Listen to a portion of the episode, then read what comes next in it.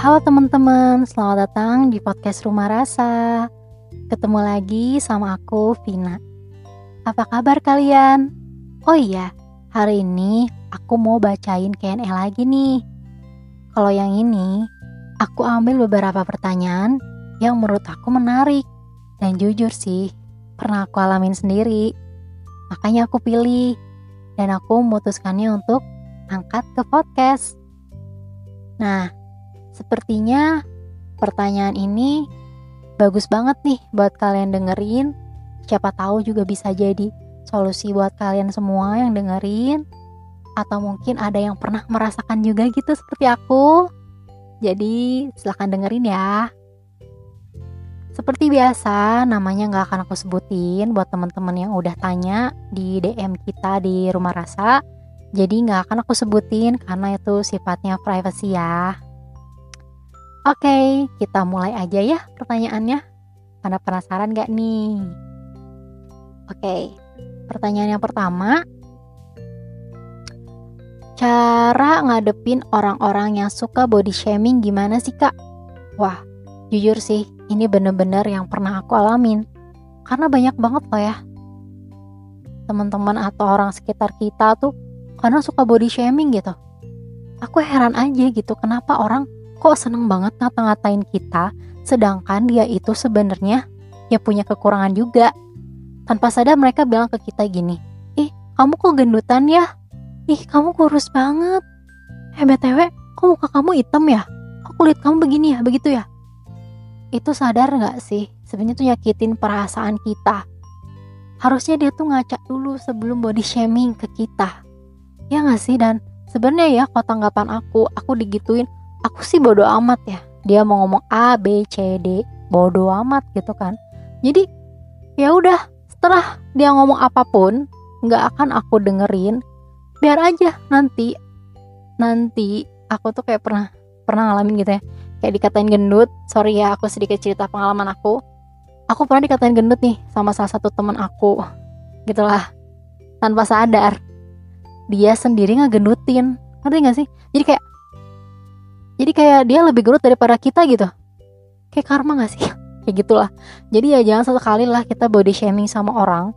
Itu bener-bener nyakitin perasaan dia loh. Siapa sih yang mau gendut? Siapa sih yang mau kurus? Dan siapa sih yang mau kulitnya hitam gitu? Itu tuh ciptaan Allah. Janganlah kalian menghina semua ciptaan Allah, ya gak sih? Jadi tolong ya, buat mulut-mulut julid itu gak usah body shaming sama orang. Gitu sih. Kalau aku secara, secara aku menanggapi orang-orang yang selalu aja body shaming sama kita gitu. Gitu ya.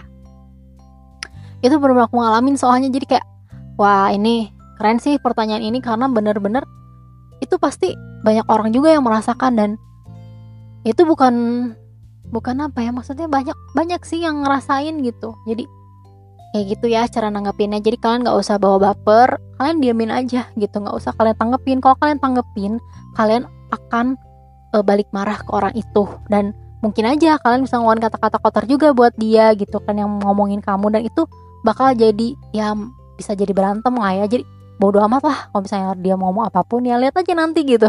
Karena apa yang diomongin itu ya akan balik ke dia gitu loh. Kayak gitu ya. Ini sih bener-bener pure pengalaman aku gitu. Oke, kita lanjut ke pertanyaan kedua ya. Kak, kita harus apa kalau tahu cowok kita ternyata deket sama cewek lain?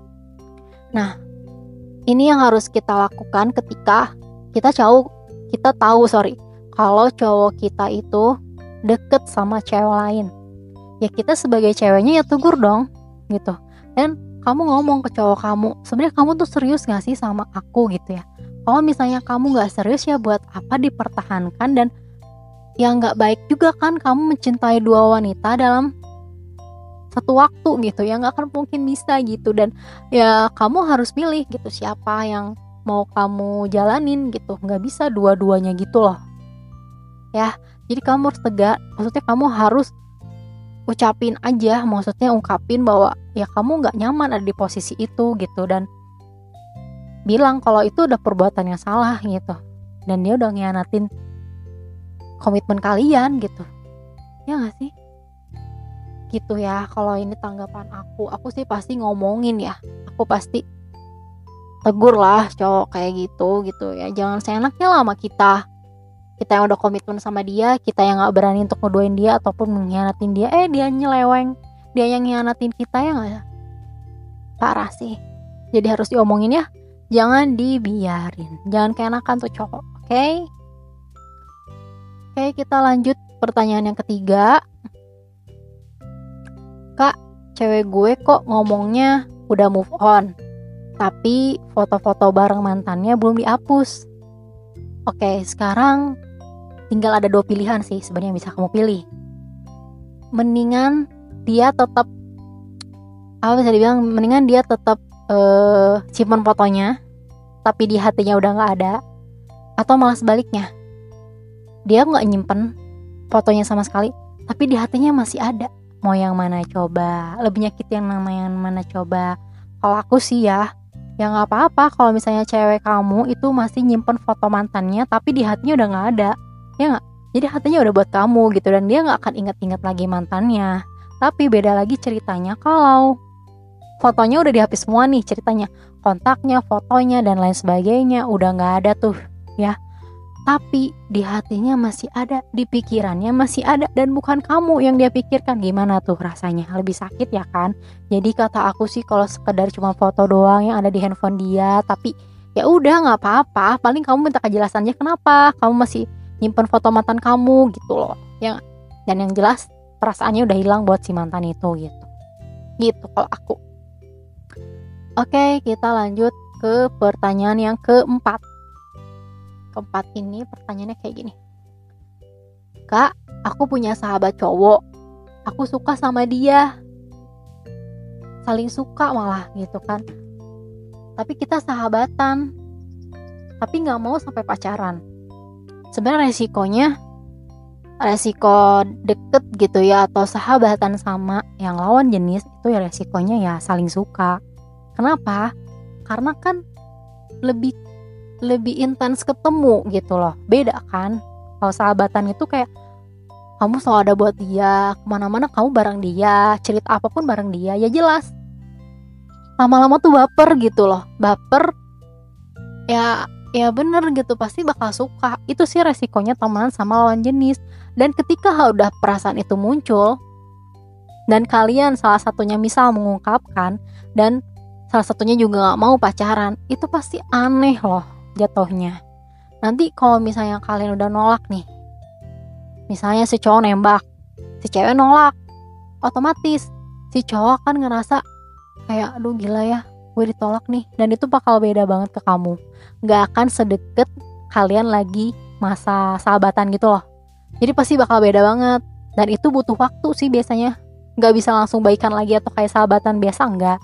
Dia butuh waktu sampai benar-benar dia udah mulai menerima bahwa ya kita tuh gak bisa pacaran gitu ya, konteksnya sebagai sahabat. Nah mungkin setelah dia terima itu butuh waktu untuk meredakan diri gitu ya, sampai akhirnya ya udah kamu bisa balik lagi sama dia sebagai sahabat.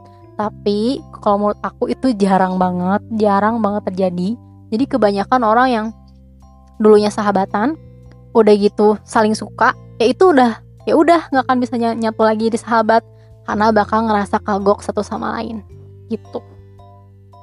Oke, sekarang lanjut ke pertanyaan terakhir atau pertanyaan kelima ya. Kak, dia baik banget, maco segalanya lah, terus dia ngajak aku jadi selingkuhannya. Menurut kakak aku harus gimana? Gini, oke, terima aja, terima. Tapi kamu harus terima resiko. Artinya kalau kamu akan karma pada waktunya. Kamu ngerti gak maksud aku? Jadi gini loh, dia kan udah punya pacar, ya gak?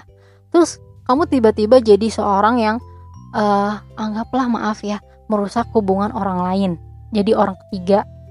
Kamu kamu mikirin gak sih perasaan si ceweknya gimana? Harusnya kamu pikir si ceweknya tuh sakit hati gak ya? Ya pasti ya.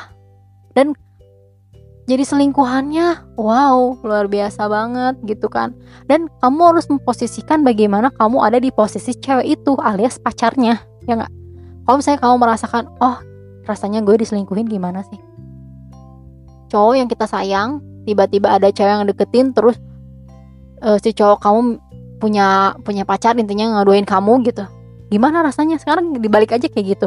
Jangan mikir enak-enaknya doang, atau mikir ya iya dia baik, ya dia maco, dia segalanya lah buat kamu, tapi dia milik orang lain. Ya gak bisa, ya jangan kayak gitu. Itu hubungan gak baik. Kamu harus memulai hubungan dengan orang yang baru. Maksudnya artinya lagi masih lajang. Jangan merebut pasangan orang lain. Ngerti kan ya maksudnya? Jadi jangan kayak gitu sih. Itu gak baik sih kalau kata aku ya. Karena ya kita kan gak akan pernah tahu gimana perasaan si cewek itu ya, pacarnya jelas gitu, walaupun sebenarnya si cowoknya baik ke kamu, care ke kamu, perhatian ke kamu, apa-apa buat kamu, tapi kan tetap aja dia udah komitmen sama yang lain gitu. Bisa jadi kamu hanya pelampiasan dia doang, jadi kamu jangan baper juga ya. Itu sih yang bisa aku tanggepin dari semua pertanyaan-pertanyaan kalian yang ada di D M Instagram, atau sama ada juga sih di D M Instagram, sama satu lagi yang uh, Q and A kita yang kita buka setiap hari Sabtu ya. Oke teman-teman, jadi itu aja yang mau aku sampaikan.